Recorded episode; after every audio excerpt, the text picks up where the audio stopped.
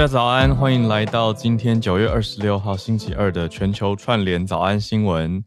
今天小鹿搭飞机出发了，就如同昨天节目尾声跟大家讲到的，所以今天是浩儿我来跟大家一起度过早安新闻的时间。嗯，今天社群要聊什么呢？当然就聊昨天发生的事情吧。嗯，好，我们简单讲一下这是什么事情。呃，还是讲一下整个事件的主体，我们再讲一下后来。有一些网络上面社群的风波或争议哦，呃，整个事件的主体是非常非常难得特别的，我们常在讲的主题，OpenAI 的创办人呃 Sam Altman，他来到台湾，他来参与一个论坛，那当然他后续行程是如何，其实是我自己更关注的。嗯，那他来参加什么论坛呢？是永龄基金会跟天下杂志举办的 AI 大师论坛，就在昨天举行。昨天在南港展览馆在台北召开。那除了 Sam Altman 这样子的 AI 界的大咖大人物以外呢，有其他算有一位神秘嘉宾，有一个在非常前端的研究团队主管，那就 Mark Chan，他也是来自 OpenAI，这也算是主办单位特邀的，很特别。呃，因为他的背景也跟台湾有密切的关联。那再来，其他像 AI Fund 的总管理合伙人吴恩达，他也是 AI 界的知名人士。另外，马里兰大学的讲座教授李杰，这些从应该刚好这几个都算美国啦，美国端。那在 AI 界非常知名的人物来到台湾参与这个论坛，跟大家一起对答。那。永龄基金会提到永龄，当然大家知道，哎，郭董也会在现场。不过这些都不是重点哦，这些昨天反而出现了一个什么焦点呢？啊，我们先讲一下论坛当中的发言重点，主要是 Sam Altman 他讲了一句，我觉得算名言吧，他就直接说，人工智慧跟核能一样，需要全球参与管理。好，那就是摆明了嘛，他的立场也一直是这个角度。他我们讲过，OpenAI 的角角度一直切入的是说，哦，AI 需要监管，而且他们积极的呃要求跟邀请政府端啊等等来成为监管者。那 OpenAI 也一直希望可以成为这个 regulator。那不免让人会想到的是，才不久前，在美国的国会算是一个闭门的听证会，我们早安新闻有一天早上也跟大家讲过嘛。就是在讲说，哎、国会竟然在征询这些科技业的，嗯，知名人士的意见，来讨论 AI 的监管议题等等。那从那一次之后，还没有太明显对外的发言，那就接到时间很快一转眼来到，哎、这个论坛上面，他们在提的是这些面向。那有趣的就是这些 AI 的大大人物吧，我可以直接这样讲。他们大家对于 AI 其实又有提出一些不太一样的想象跟观点，这个就是很有趣的地方。我觉得也是呼应了现在 AI 发展的情况。比如说吴恩达博士他指出的是说，AI 一样很难用单一的领域去定义它，因为人工智慧算是通用领域。现在的发展就像二零零七年 iPhone 刚推出啊，这些角度我们也有听过这样子的观点嘛。那他是认为说，生成式 AI 现在还没有办法像科幻电影一样，大概要再等几十年。可是 Sam Altman 跟 Mark Chan 就是 OpenAI 的人，就看法跟他不一样。这两个人可能是乐观派嘛？他们就说，现在公司发展目标很着重在所谓的自动推理模型 （Reasoning Models）。那自动推理是 AGI 推动这个生成式 AI 的核心技术，所以他们认为说，这个实现的日子会比想象中快非常多。因为有自动推理的模型，可是提到危险的时候，哦，他们就说，哦，这个像核能一样需要监管。可是他说，AI 对人类的危险也没有大众想象的严重，因为就像过去历史上看到，工业革命、电力、核能都是会有许多冲击，但是带给社会更长足的发展。那他当然再三的提到说要监管啊，等等。好，所以就是这些论点的交锋当然是很精彩。可是社群上面更关注的反而是其中一个场次的主持人，是阳明交大的校长。那他在结束一个讨论的时候，论坛已经大家都讨论很热烈，在尾声的时候，他在追问说什么是 LLM 哦，就是我们在节目上也讲过的 Large Language Model 大型语言模型嘛，其实就是像是 ChatGPT，它就是一个 LLM 嘛。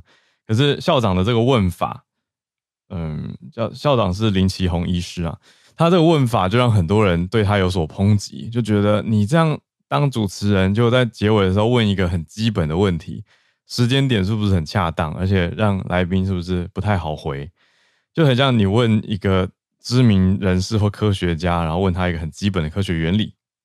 那我觉得也许是问的方法吧，呃，就是姑且不论主持人或者说呃林校长他到底知不知道 LLM 是什么，那、如果不知道的话，OK 吗？为为就是会被大家认为说功课做的不够啊？对，我看业界主要批评的是这个，就觉得说，哎，你要主持这个论坛，是不是要再更了解？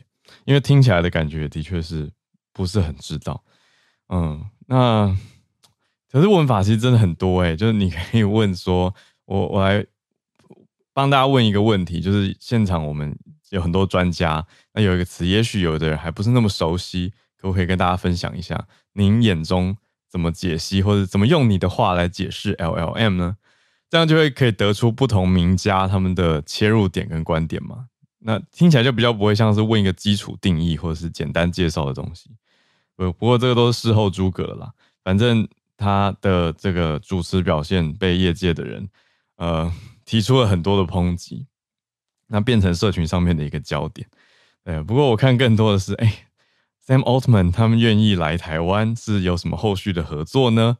而且是几个月前我们就讲过了嘛，不是？大家还记得吗？我在早安新闻上说，我从业界听到风声说郭董在邀 Sam Altman 啊，那现在就是这一场啦，对啊，所以就在昨天举办了。好，那我我觉得这个更值得关注了。好，那就跟大家分享社群新闻到这边。好，我们继续努力的。今天好像超过五分钟一点点。好，那我们就来盘点今天的国际题。今天的四个题目，我们从越南开始讲起。越南现在在重启稀土的矿场。好，我们提过稀土，我想大家也多多少少在各界新闻上面听过稀土，那是。现在很兵家必争的一个原料吗？可以这样说。那中国是很大的一个稀土的矿场产地嘛？可是呢，越南现在想要，似乎想要去挑战中国稀土在世界的领导地位吗？我们来看看有没有办法做到。啊，来看越南的稀土。第二题则是，嗯，看到标题会先惊讶一下的。可是我觉得也要补充一下的，德国为什么这样说？德国。根据报道，爆发了烂尾楼的危机。嗯，那原因是什么？就是说，建商盖到一半不盖了，建商不敌原物料好的价格飙升，还有利率的飙升啊，有一些新的建新的建案竟然就戛然而止，就这样停住了。哎，可是德国人又不爱买房子，这个我们可以把两个概念放在一起讲吧。好，一个是新闻啊，一个是我所认知的德国跟各界报道过的时事。好，那第三题则是塔利班，塔利班，哎，可能要跟华为合作哈？什么东西？对，塔利班计划要扩建监控系统，他们的 surveillance 监控系统，那可能会跟华为让华为成为合作伙伴。最后一题来到英国的伦敦，嗯，伦敦警察拒绝带枪巡逻。原因是什么呢？是接续在英国的警察射死了黑人之后被控谋杀，所以警察的回应就是说，我们巡逻都不要再带枪支了，避免这样子的事情再发生，也算是一种抗议嘛。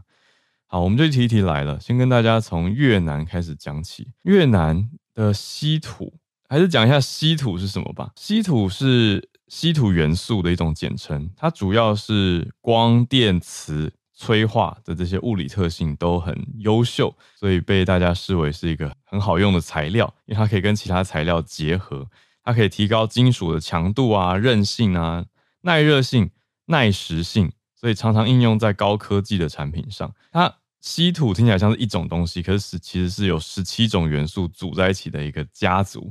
在十八世纪末的时候，大家才发现稀土的。那物以稀为贵嘛，那个时候非常的珍贵，所以它有这个名字叫做稀土。而且它的氧化物很难溶于水，所以被说是稀土。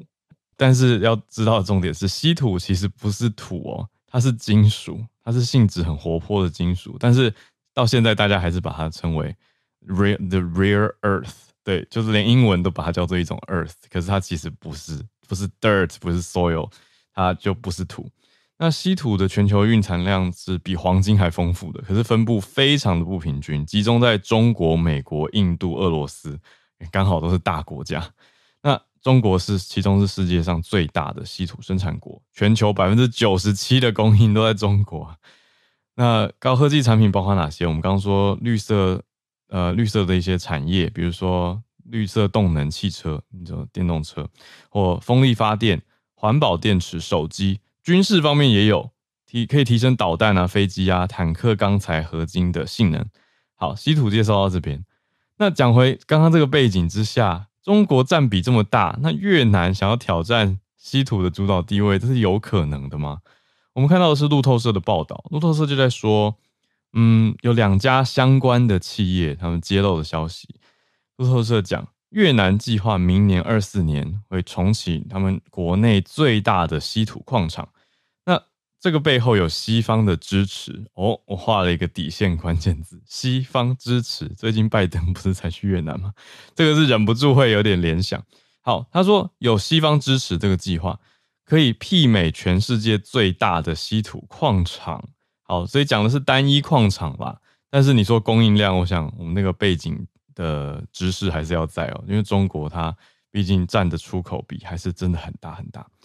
好，那可是呢，我们还是讲回这个可能明年要开始的最大矿场在越南是怎么样？这个举措啊，算是要来减弱中国在稀土市场霸主地位的一个大行动之一。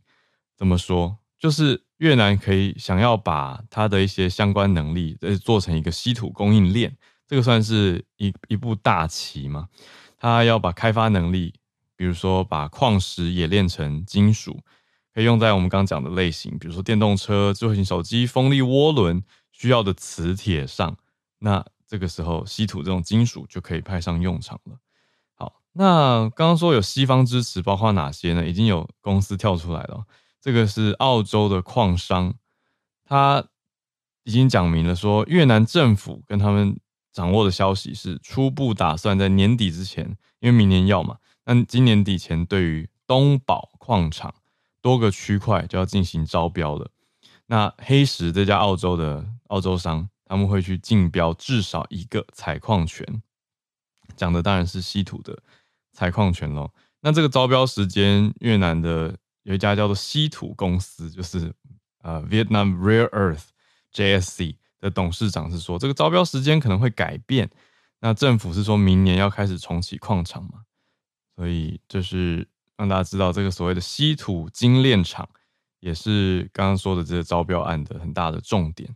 那除了中国之外，越南的稀土蕴藏量，根据美国地质调查所的公布，讲的是越南是全球第二大的稀土藏量，虽然多数还没有开发，而且。中国几乎垄断了市场，所以价格是压低，那也影响到越南的投资嘛。可是马上就连过来了，真的是拜登总统在也是今年九月的时候，他访河内啊，他就想要升级美越两边的关系，而且签署了一些协议，就是要来提升越南这边对投资人的吸引力，也吸引更多人去开发稀土。所以这题目的确是真的连在一起的。好，那根据路透社去采访了多位。产业高阶主管啊，投资人等等，那大家都提到说，想要降低供应链的风险，减少对中国的依赖。那这些都是很明白的论述。可是我们看实际的化为行动，那看来这一场稀土矿场的开发案就会是一个越南的重头戏，或是很大的重点。稀土的炼制过程相对是复杂的，那所以也不是说要取代就取代，因为像中国的工厂这边是有掌握许多的加工技术。那以澳洲刚刚一直提到的这家黑石来说，他们认为东宝就是越南那个地名，预估的蕴藏量，东边的城堡这两个字哦，也必须要用现代方法重新评估过。好，所以并不是说有稀土就物以稀为贵，但是你的开发技术后续的发展情况也很重要。第一题，我们第二题来到德国，为什么德国会有烂尾楼的危机呢？主要利率跟原物料的两大成本，都是对建商来说很重要的，你说成本控管当中的一环嘛。那这两个都高的情况下，德国的房地产怎么了？嗯，我们看到去年啊，先看一个数字，去年申请资不抵债的开发商，就是这些建嗯建设公司的数量，比前十二个月，就是往前推一年来看，是暴增了一倍。那所以看到说，德国全国啊，数以百计的这些购屋者已经买房子的人，他们发现，哎，新买的这个房子突然停工了，就没有要继续盖了耶！哇，好，那这一则是主要从法新社整理来的报道，就讲到，嗯，他像很多媒体一样的做法，就是采采访了一些实际的购屋者，呃，被烂尾的这些屋主。讲的是其中一位三十三岁的购物者，他两年前在德国首都柏林很受欢迎的区买到了一个两房公寓的预售屋，他就觉得哇，这是他人生很大的一个投资，很大的采购。结果这个新家盖不完，因为建商叫做 Project Immobilien 啊 Immobilien 啊宣告破产了。那他就说，哎，就房子根本没盖完啊，就现场只剩下混凝土的骨架，窗户根本没装上，就真的。跟我们在讲中国的烂尾楼看起来如出一辙。那这个工程是八月中就冻结了，那这边工人的置物柜啊、中央起重机啊东西都搬走了，所以从八月中到现在已经九月底就没来盖啊。好，那这个情况德国政府是知情的，德国总理肖兹他已经召开了国内主要开发商的会议，就在这两天要召开，就在讨论说怎么让建案可以复工，可以把它盖完。那这些。低利率的时代，那消费者需求又很强劲，所以其实本来在更久以前，德国是根本没有购屋的文化。德国非常高比例的租屋，那像是柏林几年前的数字啦，现在新的可以再确认查找一下，是租屋比率非常高。我记得的柏林的租屋率其实曾经高达八成甚至以上，就是真的买房的人很少。大部分人都是租，那租赁的法规也相对完善完整，所以对权益的保障啊，你说双方大家也都是比较倾向用租的，而不一也没有那种太明确的安土重迁的概念。我所认识的德国人，他们就觉得房租房子只要稳定，那还可以有弹性跟自由，甚至有的人真的是过得随性人生，就是租一租，他决定要去哪里溜达流浪，然后再回来。继续租，换换一个地方租房子的这个大有人在哦。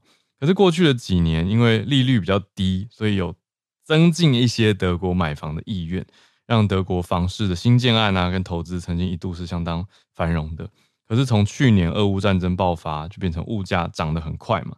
那欧洲央行也积极的去升息来抑制通膨，所以利率就高起来了。那这样子房贷利率也会进而飙升啊，所以房价开始下跌。建案的利润也萎缩了，那这样加加减减一算之下，对于建商造成了很大的冲击。有一些建商他们就嗯开始面临到你看利率的变化。再来第二个点是原物料的成本也上涨了。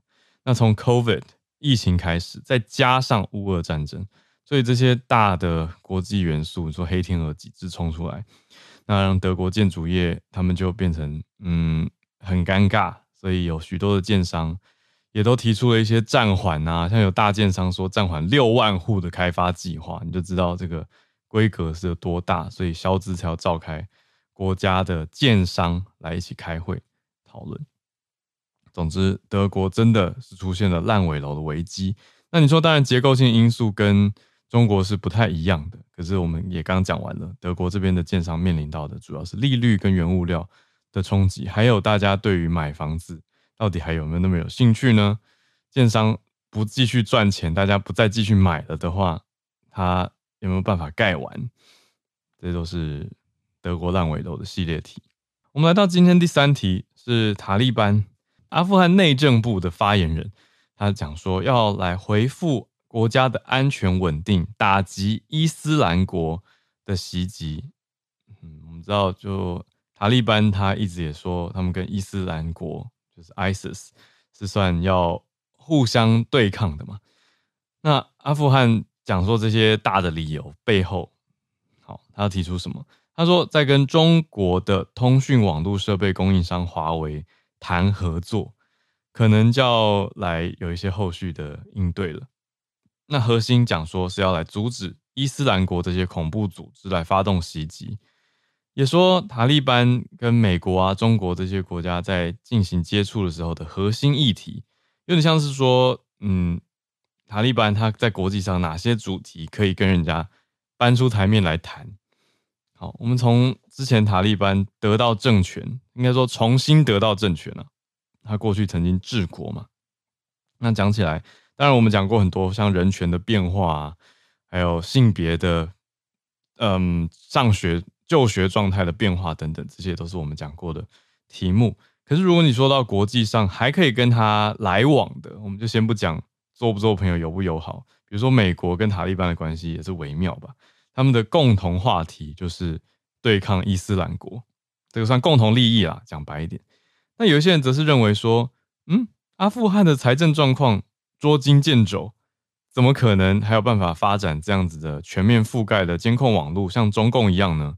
另外，还有人说，阿富汗的电力短缺已经在时常断电了，你要怎么确保你的监控系统正常运作？好，这些都是执行端比较技术面，大家已经提出了抨击批评。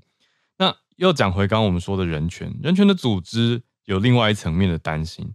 他们是担心说，你这个监控做出来之后，虽然形式上讲说是要打击伊斯兰国，可是实质上是不是塔利班用来打压反对派的力量，用来监控啊？会不会出现社会信用平等这些东西？就是中国系列或中国风的嗯监控系统呢？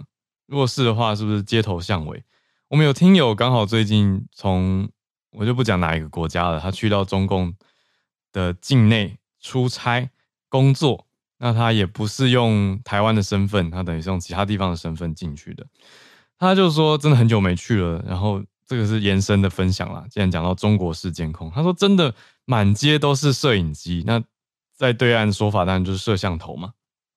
就说那个多到，就真的像是有听友分享在我们社团里面的照片，就是你乍看一个高速公路的，你说灯啊、监视器啊什么一排的一个人工架子。乍看以为上面停了一排鸟，就仔细一看是一排的摄影机在上面。他说就是这个感觉，就是这么的多。嗯，好，那是中国式的监控网络，可是当然他也投入了许多的成本在里面嘛。那塔利班做得到吗？这个就是现在大家提出来的。好啊，那首都喀布尔这边，嗯，以阿富汗内政部的发言人来说法，就是要在他们阿富汗境内还有喀布尔是重要的节点。要先去开始安装，然后作为国家安全战略的部分，整个计划要花四年的时间来装设建置，所以他们在做一个喀布尔安全地图，从啊阿富汗的首都开始去做规划。那美国国务院发言人强调说，华盛顿跟塔利班不是伙伴，但塔利班他要自己去承担不为恐怖分子提供藏身之地的责任。好，那土耳其政府是没有回应路透社的访问跟询问的，所以这些大概是这几个面向。那当然，大家也很好奇，中国呢？中国外交部的发言人在回应相关的问题的时候，他说：“呃，对于会晤的具体情况并不了解，但是 ‘quote unquote’，中国一向支持阿富汗的和平重建，也支持中国企业参与重建。”好，那我觉得就讲的蛮清楚的，意思就是说，呃，华为去 OK 啊，很棒啊，华为跟阿富汗合作赞，这样子的意思。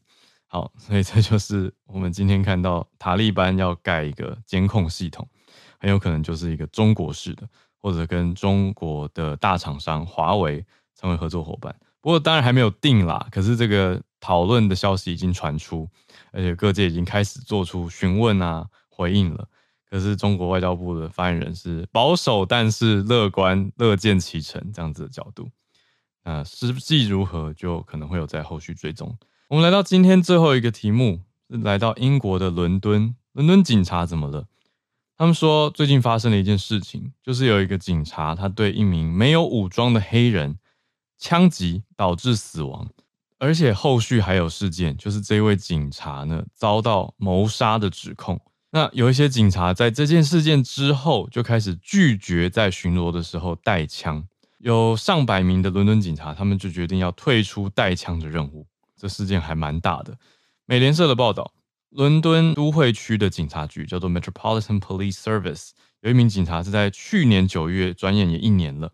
那个时候，针对一位呃叫做 Chris Kaba 卡巴二十四岁的人士发生了枪击导致死亡的事件。那在过了一年，为什么是最近呢？是因为这个月的二十号，九月二十号遭到了指控。经过一年之后，当时警方就开了一部非警务的车辆在进行追逐。那追完之后，拦下了卡巴他的车，结果一颗子弹射穿了那部奥迪的挡风玻璃，就把驾驶座的卡巴打死了。那现在大家就在讲说，哎，是不是有一个系统性的种族主义的问题？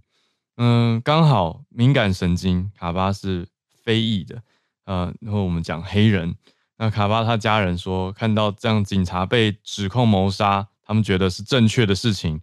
那这名警察的名字在媒体上就没有任何的媒体去公开，所以大家并不知道这名警察的名字。他是有条件可以保释，那明年会受审。嗯，持枪警察的比例在英国伦敦，我们看伦敦好，大概有多少呢？大概每十个警察有一个是可以带枪执勤的，是经过特殊训练才可以的。嗯，意思就是说，这一次的事件是发生在这十分之一、百分之十相对少数的警察当中的其中一位的，当然是惨悲惨的事件了。那很多警察是考量到自己的立场，他们就觉得要退出带枪的任务了。哇，那这样可以持枪执勤的警察又会更少了嘛？因为主要他们担心的是这种指控。那他们认为说，这样是暗示一种他们在。即使很危急的情况下做的决定，还是会被质疑，而且甚至自己会被定罪。所以这些警察算是用一种抗议跟嗯保护自己的角度都有啊。BBC 的报道说，有一百多名的警察已经缴回了用枪许可证。诶，那有一些警察局昨天晚上、前几天的晚上已经开始协助伦敦警方执行巡逻任务，意思是地方警察局开始要去支持伦敦警局的。规划，那伦敦警察局这些，呃，伦敦都会警察局，他也要求英国的国防部在需要反恐的时候要提供支援。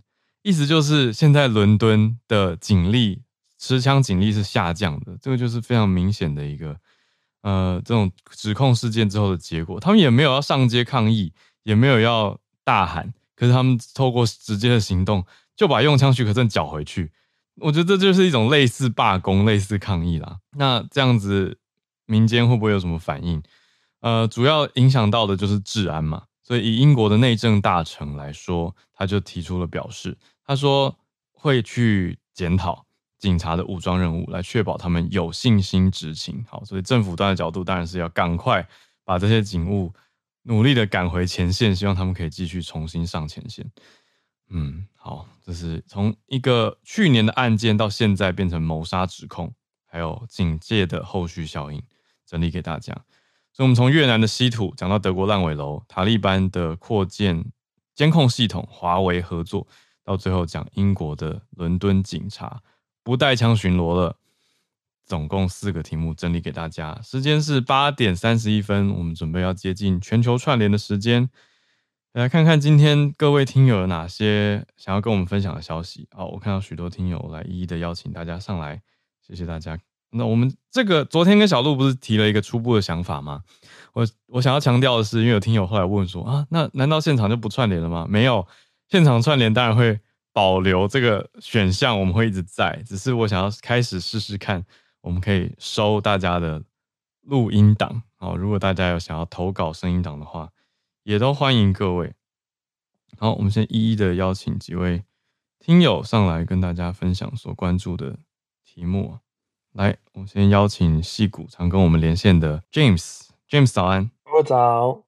对，今天也想跟大家分享一个科技新闻，就跟啊，我刚刚讲这个 OpenAI 的 CEO 呃 Sam 呃，忘记叫 last name 叫什么了，不过就是跟这个他奥特曼有关系的这个新闻嘛。嗯、对，就是今天也很巧，就是呃 OpenAI 他们也宣布，就是 ChatGPT 他们将加入一个新的功能，不只是文字的搜寻引擎了，哦、它将会新增这个用跟这个语音还有影像一起整合的一个搜寻功能。这个其实跟他以前说过这个 multimodal integration，他其实以前就就已经提过了。不过今天是正式的，就是要提出这个功能。然后 Howard 你可能也可以去他的网站看一下，如果有时间的话，就是他有一些呃，就是 example，就是他可以用语音啊，然后跟这个使用者来来的讲一个呃 bedtime story，就是睡前的一个故事，然后还有他会讲话了，对，会讲话了，已经开 始，你可以跟他用语言沟通，也可以让他用语言跟你沟通，这样子双向的沟通。天哪，这很重大哎。对，是一个我觉得还蛮重要的一个进程。然后不只是语音，还有就是影像的部分，就是你可以用手手机的相机拍照。然后它的 example 是修一个脚踏车的这个坐的这个坐柱的部分，它有可能要拆装的一个一个过程啊。你可以问他说要需要什么工具啊？然后这是怎么样的一个？这是快装的，还是你必须要用扳手才可以打开的这个？意思是他可以开始看得懂图像辨识，而且给你相关的互动内容。对，没有错。它，我想它底层应该就是。整合一些它 OpenAI 的一些模组，它有一些模组可以把影像，然后把它加加入一些文字的叙述，然后用这些文字的叙述来整合到这个 ChatGPT 里面，然后来来做语音的处理，然后最后面再回答给你这样子。所以，我个人觉得，可能底下很多模组在互相的、互相的在沟通，互相的在用他们的一些长处，然后用就是基本上他们自己研究的成果整合出一套系统，然后现在就是可以用语音加上影像两个都可以进行这样的沟通。哇，Wow. 对。然后今天其实还有另外一个新闻，就是呃，Amazon 它也决定要投资这个呃，OpenAI 的竞争对手叫做 Anthropic，之前 Howard 和小路提过，要、嗯、投资这个四十亿美金。嗯，对，也是一个很大的新闻。不过，我想这可能没有时间讲了，我们就直接讲这个 OpenAI 这个新闻就好了。嗯，那那大家都知道嘛，就是这个呃 ChatGPT 这个聊天机器人是这个矽谷现在很热的一个话题嘛。不不管是这个 Google 的这个 Bard 机器人，还有就是 Meta 又想要有一些开源的语音模组，然后就想要竞争嘛。然后当然不用说了，微软就是 OpenAI 的这个金主爸爸。他们都是要在这个领域里面想要继续的进展，继续的研发一些功能，然后来来兑现嘛。那当然，这个这个新的这个 OpenAI 的功能，就是我刚才有说，就是一些 example，就是用语音来讲故事，或者是用图片来搜寻，嗯、然后来提供一些不同的这个问答的一个功能。嗯，然后它不只是可以问答，它其实还有说那个另外一个功能，就是它可以把你的这个语音的模组呢，呃，可以其实呃类比真的人的声音，然后就是代表说你可能。可以用像 Howard 你的声音，可以直接复制你的声音，然后拿来 就是来跟你对话这样子。然后不只是中文，它可以翻译到其他语言，当然也是用你自己的音质、你自己的这个音呃英文呃怎么说啊、呃？这个呃声声声音吧，对对对，就是那个你的音色，对对对，你的声纹，然后来来讲这样子。然后他有讲到说，他可以用英文翻成西班牙文啊、法语或是德语，然后同时表达他自己原本的声音。然后目前来说。它没有向大众提供这项功能，它只有有限度的跟一些大的 podcast，呃，podcaster 在在 Spotify 里面啊、呃、合作，所以目前看起来就是已已经呃迫在眉睫要推出这个功能了。然后就是可以、嗯、呃直接把你自己的 podcast 转到其他语言语言里面都没有什么问题。然后你可能还可以跟呃小鹿或是 Howard 在这个 app 上共在就是互相的聊天，互相的这个讲话这样子。所以其实是。呃，蛮重要的一个更新，我自己是这么觉得。然后目前看起来，呃，他很小心的推出这功能，也可能就是一些、嗯、他有提到有一些恶意，就是使用的一些呃 possibility，可能可以冒充公众人物啊，或是诈欺有这样子的可能性，所以他们才呃比较 limited release 这个这个功能只给大的 podcaster。嗯、然后他有说，未来在两周内将会在这个 Plus 还有 Enterprise 的呃订阅者推出这功能，所以可能。下下礼拜就可以开始试用了，然后个人觉得虽然热潮下降嘛，就这个 ChatGPT 感觉上好像最近新闻没那么多，不过啊、呃，实际实实际上这是戏骨这些呃开发者，就是不管是科技剧情或是新创公司，都是还在如火如荼的进行当中这个开发的部分。嗯嗯，嗯，嗯，然后功能上当然已经有很多实际应用的空间啦，然后还有就是满足这个。AGI 这个这个通才人工智慧的一个想象，这是大家大家都可以呃可以想象到的东西。那我自己是觉得功能到位之后，然后还有模组，就是可能还会有一些模组的速度，还有一些商业模式对性的问题。因为毕竟这些大型模组运算其实非常的昂贵。我们看 NVIDIA 这些 GPU 的价格就已经差不多知道一二，就是啊、呃，其实运运算过一次可能要几 cent 或者几块钱这个这个美金也说不定。那我是觉得说这功能。出来之后，说不定 OpenAI 也会有一些些就是商业模式的改变也说不定啊、呃。那那我们就可以继续的关注下去，因为毕竟现在啊、呃、有一些新闻说，就是他们呃就是收支还是不是很平衡的。那可能先功能先出来，嗯、先让大家开始使用之后，然后再来做兑现，也是有可能的一个一个可以关注的一个地方。对，就说在这里，嗯、谢谢。哇，谢谢 James。我想小回应一下，我觉得其实他们一直在竞争。因为最近在台湾的一些 AI 一直玩 AI 跟实验 AI 的朋友，他们都在讲说，哎，Google Bard 变强了。那主要强的点是什么？就是 Google Bard 也可以给 Image Input。然后才没几天，现在 OpenAI 就马上也宣布说，他们现在的 ChatGPT 也马上跟进变强。因为之前业界甚至有朋友说 Google Bard 变强了，而且它还免费，所以他准备要退订 ChatGPT 4。可是现在 GPT 马上赶上，然后再加一个声音给你，所以就会让人觉得 真的是很竞争诶，很冲。然后也谢谢 James 刚有提到 AG 啊，我也赶快再查了一下，就是刚刚第一呃社群题开题的时候，它是 Artificial General Intelligence，有人翻成通用人工智慧，有人翻成强人工智慧，讲的是说有一般智慧型行为的能力，那有把人工智慧意识感知能力。都互相连接的一个强大人工智慧。那刚刚的说法是说，吴文达认为 AGI 不会这么快嘛？可是 Sam Altman 跟他的首席研究团队主管是认为有机会来临，所以大家的看法还是有点不一样。谢谢 James 来呼应这一题，我觉得我等一下要把 ChatGPT 玩疯了。好，那我们下一位来连线是跟我们香港听友 Christine 连线，早安。早安，早安啊！今天想跟大家分享一个，就是因为刚好前两天好像有有报道，那个泽伦斯基到到访加拿大，然后有那个 Trudeau 去迎接他的，在议会上面迎接他的那个新闻。然后现在有一点跟踪的报道，嗯、就是呢，呃，在周末的时候，就在那个他泽伦斯基到访议会的时候，那当时众议院的议长呃叫做 Anthony Rota。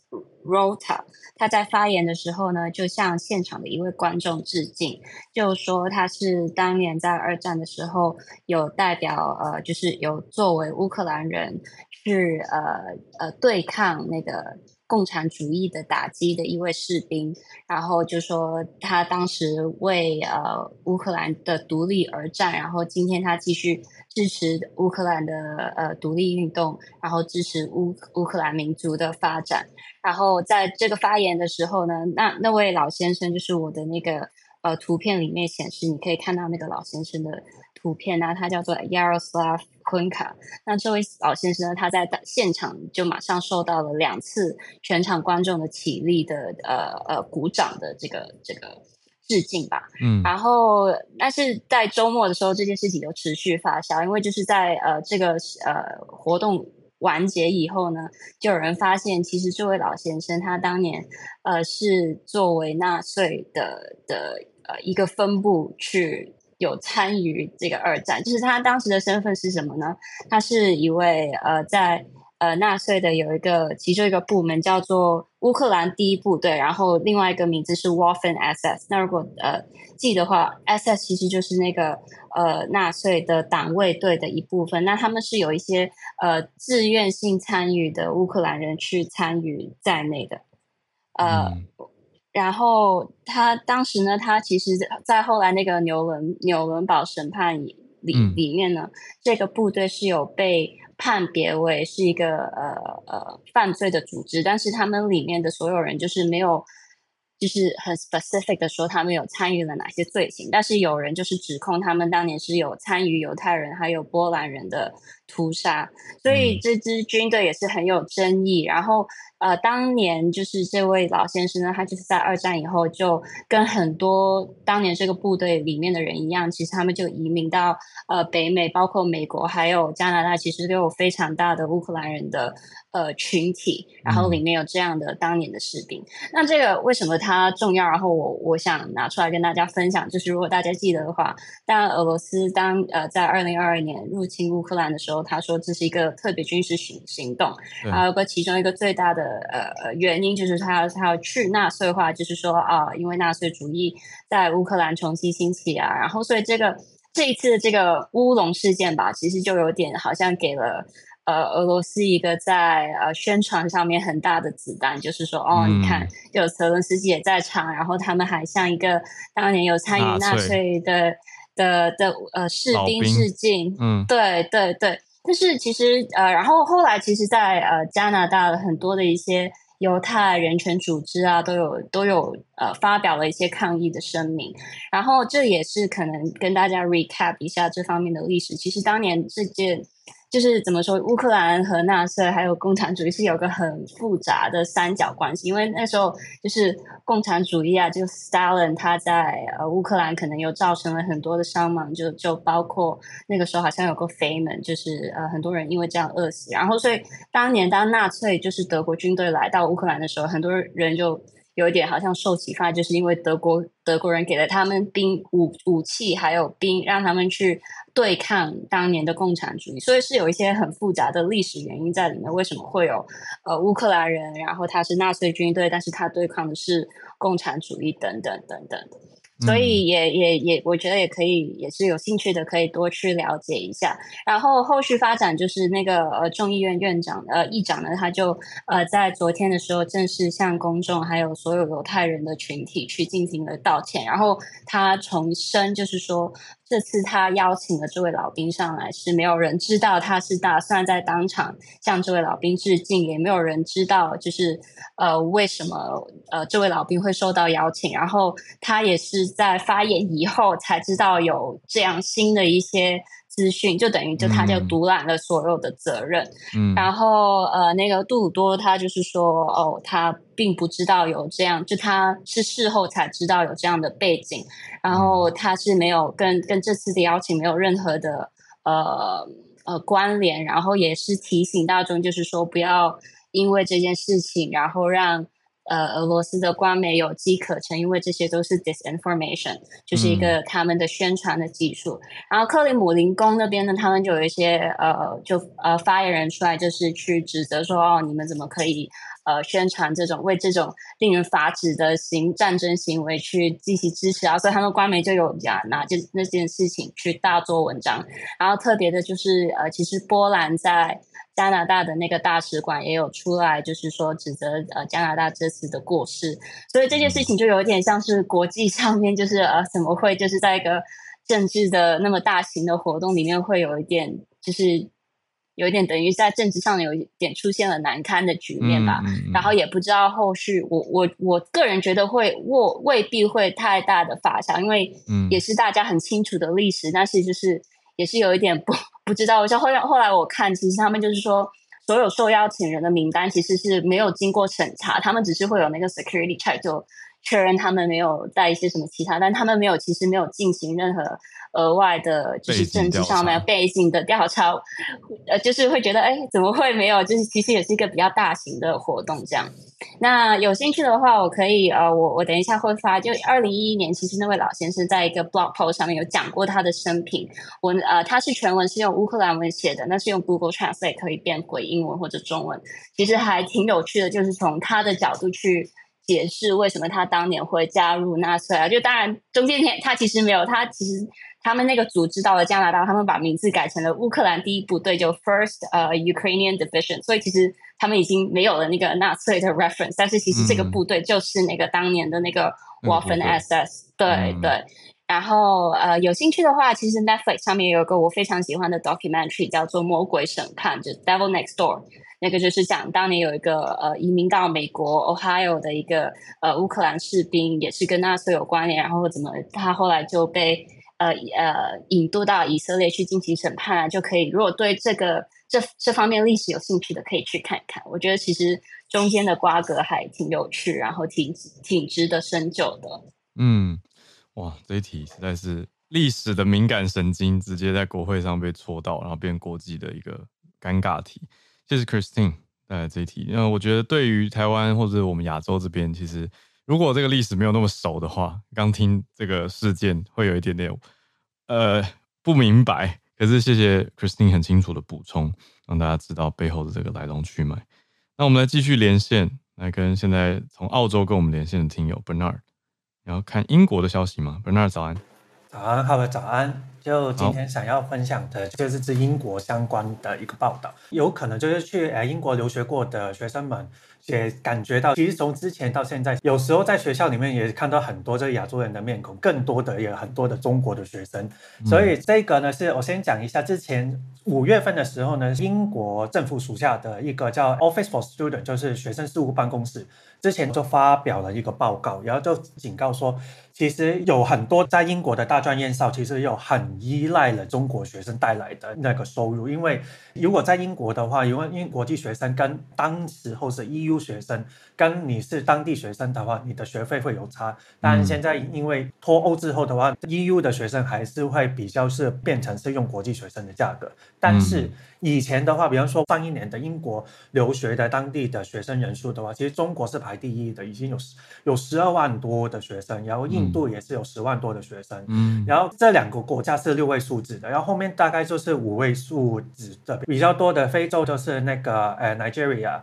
然后，比方说巴基斯坦啊，然后其他的也是南亚的学生比较多，孟加拉，欧洲比较多的就是看到说，哎，意大利啊、法国等等的。我们我们看到其他的国家，就是有很多学生都是去英国，毕竟英国它的学术的排名也是蛮高的，所以这也是很吸引很多学生去读。其中一个蛮有趣的，英国的学生人数里面的香港是排第六的，已经有一万五千多这样子。哦，然后其对。然后其实那个时候我们在看到说，刚刚也讲到说这个学生过多的问题，我们就有看到很多学校，比方说刚刚有讲到说中国有十二万个学生在英国留学嘛，但我们就看到说有些学校真的是他们的中国学生的数量真的是会过多。纯粹以这个数字来这样比好了。英国的伦敦大学学院就 UCL 的话，已经有一万个学生是中国学生，所以就看到说你有十趴的已经在那个呃 UCL 里面，然后另外一个比较多就是 Manchester 有九千多，然后另外一个比例来讲的话，英国伦敦的皇家艺术学院 RCA 呢，有百分之六十的国际生是中国人。所以我们就看到很多的不同的数据，我们就看到一些当时候的五月份的时候报提高的报告，就是说中国学生过多，然后那个时候的 OFS 就已经就发信了给英国二十三家学校，跟他们说这个你们有这个危险。就是如果过度依赖留学生的话，会影响他们的收入，然后突然间变少的话，他们的收入也是会影响的他们整个大学的现金啊等等的这些财务状况这样子。嗯，好，这个是呃第一个新闻我想要分享的。那第二个新闻就讲到留学相关的，有时候在英国留学的话，所有的申请我们就会提到这 UCAS。UCAS 是一个统一的英国的大学报名的系统这样子。这一次呢，就是英国的 UCAS，它是六月底的数据就讲到说，今年。英国确认录取的中国学生数量呢，已经减少了百分之十七点五。然后今同年呢，也是今年中国学生呢，也申请量其实没有变很多，这跌了大概两趴两趴左右而已。但是我们看到的是发 offer 到的确认 offer 的人数就变少了。嗯，所以就是说，毕竟因为之前很多的因为呃国家安全啊，然后等等的，也是影响到很多的学校对于收中国学生的数量也是有变少了。所以这一次的话，我们就看到一个很大的变化出现这样子。当然是学校当然还是希望说，在学生方面不单单只是留学生，是学生总。数方面的话，还是要希望有些多元化的，因为毕竟还是要让当地的学生跟国际学生在，比方说在呃学术上交流的时候，或者在课堂上有交流的时候，大家还是有多一些的国际观这样子。所以 diversity 的策略还是要有的。我觉得对于留学国家来讲，这是一个很大的难题，因为毕竟是有更多的收入进来的时候，对于他们的研究，或是对于他们学校的一些资金的状况，或是那。的消费的状况还是可以有一些补助这样子，这是我今天分享的报道，谢谢。谢谢 Bernard，这个英国高等教育界相关的国际收费啊，国际学生人数的情势变化。那我们来继续连线到汉超。Hello，大家早安。嗯，今天的话题是来自于美国啊，出就是明天即将开庭审理的一个事件，就是美国有一个啊这个活动者，他叫做 Edward Bloom 啊，他有一个这个，就是他是一个反对平权运动的先锋人士。那么他现在反对平权。对，反对平权。他现在主要有三项诉讼，第一一个就是控告这个哈佛大学的新生录取标准是违反了一项法令。哦、那同样呢，就是另外一家这个专门资助黑人这个创业者来进行创业的公司啊，也是违反同样的一条法令。那另外一个呢，就是关于另外一个就是这个平权团体啊，也是针对同样的法令。那是哪条法令呢？啊，就是一八六六年的这个啊 Civil Rights 啊，就是这个平这个就是权利。立法案当中的第一千九百八十一条，那这一条的历史背景就是美国内战刚刚结束啊，这个黑人奴隶被解放。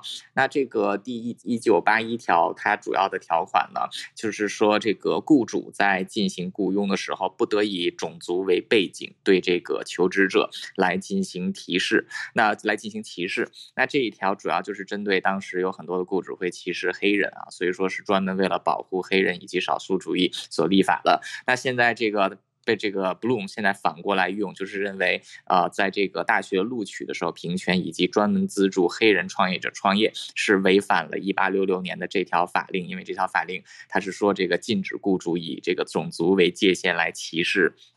求职者，但他现在就说哦，反而你要是支持这个少数民族的平权，你就是违反了这一项法令。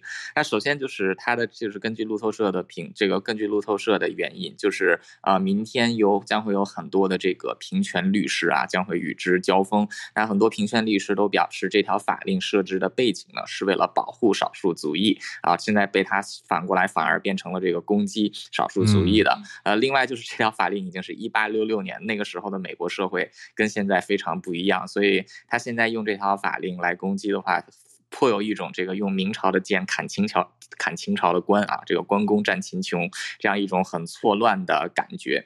那另外就是这条法令自这个本身条文也是说是禁止雇主在这个雇佣的时候是这个以呃种族肤色来进行歧视，但是却并没有援引到啊、呃、这个报表。这个比如说资助啊，或者说是这个就学呀、啊，这一些，呃，所以它本身引用这条法令，其实在法律范畴上也是超越了这个法令条款的限制。那现在就是呃，这个六月的时候，那个。最高法院不是推翻了，就是这个裁定哈佛大学的这个 affirmative action，就是它的录取过程是这个违背宪法的。那这个现在就是保守派的势头，现在是这个比较强劲。当然，就是社会一直都是在有这个变化啊，就是无论是往左还是往右，呃，但是每当社会变化的时候，总有一群这个顽固不化的人试图来拖这个社会进步的后腿。呃，一直以来都是这个样子。嗯，所以这个嗯，就是啊，这里造一下口业啊，就是老人。都死光了，新世界就来了。嗯，就是这样。谢谢。好突然，好，谢谢汉超带来这个。对啊，算是之前讲的 affirmative action 那个哈佛事件的后续，还是有后续的诉讼。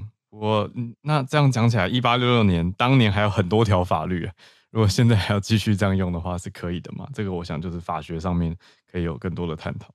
那我们今天最后的连线来宾是林氏，林氏看你看到的是 Kakao 这个韩国的公司吗？你是早安？哎，浩尔早。那个就是呃，Kakao，如果浩尔有印象的话，应该它就是一个呃聊天通讯用的软件，好像是韩国的 Line。对，但其实它实际上它也包含了，它下面其实有一个 Entertainment，就是娱乐相关的产业公司。那呃，这个部分它包含的像是戏剧啊、漫画、小说，其实它在韩国的规模相当。呃，蛮大的。意义漫画来讲，它确实是在韩国这种所谓条漫市场上非常大，跟呃 Line 是 Line Webtoon 是几乎是两大龙头。那呃，在上个礼拜天，就是韩国它的公平贸易委员会，呃，对于。他靠进行那个制裁，那也同时罚了大概是五点四亿韩元，约台币一千三百万。那主要是因为他们涉嫌，就是说，因为他们就是我们其实如果像是说在网络小说或者是漫画，它会有投稿比赛。那他们涉嫌是说在他们的网络小说比赛上面，呃的这种参加规则里面放了比较有一点不公平的条款，就是说你只要获奖，你的后续的。改编权或者是呃衍生的各种创作权利都归公司所有哦。Oh. 对，那这个事情是发生在，因为他们从二零一八年到二零二零年办了大概五场五次的这种网络小说比赛，那他们对于其中的二十八位得奖者设下了相嗯，就是从 FTC，就是他们的公平贸易委员会认为是不合理的这种合作条款，那也因此说他们被罚这件事情。嗯、因为说真的，网络小说它是一个很纯的文字内容，跟网络漫画或其他内容来讲，它更容易被改编成电视剧或者是呃电影。那也会说、啊、这个件事情确实是。呃，他们会觉得说，好，我今天跟你签约，我只是投稿，那结果我被你限制，就是只能跟你去做合合作，那我也没有办法再跟其他的公司去弄。那但是卡卡他们自己的这个，他们自己认为是说，他们这些合作其实是为了能够跟。呃，我的创作者去分享这样子的收入，那也就是他们因此会后续会再进行上诉。那另外一个是说，其实他们除了罚款，然后提出纠正令以外，FTC 也说，你未来三年内你必须报告，就是说你和获奖者签订的这些合约的详细资讯，这样子，然后追踪就对了，对要公平。对，那老实讲，我觉得在台湾，呃，因为我们有一些投稿比赛，但是它的规模并不是像。卡靠这么大，所以其实说真的，在全世界，我认为都比较少，这这算是少数事件呐。对，嗯、就是说，其实因为呃，像日本、呃韩国，他们都是比较大的财团财团化的一个经营状态，确实是很容易把产业串联起来。那也确实是自己产业中拥有其他资源优势，那他们会认为说卡靠是个龙头，所以会有这样的问题。嗯、但是呃，我觉得是可以关注。其实老实讲，在台湾。我认为啊，不管是创作者还是他们在投稿比赛的时候，或多或少有一些不平等条约，可能自己在投比赛的时候或多或少都要先注意一下。但是，嗯，呃，正面来讲，呃，反面来讲是不平等条约，正面来讲，它到底是不是机会？其实我觉得，对，是每个创作者自己可以去审视的事情。嗯，对对对，大概是这样的。今天的新闻分享，嗯，谢谢林氏，我觉得讲的非常好。的确啊，你看，如果我是一个小型创作者，那因为我得了一个奖。然后那个平台帮我改编成影视作品，然后就哇声名大噪。那这个是不是本来自己得不到的机会？就是看你的主观观点啦。不过像林氏有补充了韩国的背景，那如果你是一个小创作者被拿去改编，如果后续有一些不平等的条约条款，让自己受到了权益的受损或打击，那又是另外一个不同时空背景的考量。嗯，好，谢谢今天我们的五位串联来宾。好像很久没有这么多串联来宾了，谢谢 James、Christine、Bernard、汉超跟林氏带来精彩的分享，横跨了不同的议题，从科技到国际政治、外交，还有高等教育，到美国的法律，还有平权行动 （Affirmative Action），到最后林氏讲的这个是影视产业的授权跟比赛，还有大型财团化经营对比一般创作者的一些思考。那我们今天的串联就在这边告一个段落。明天早上礼拜三一样八点跟大家准时串联，八点半 SMC 早科学，我们就明早见，大家拜拜。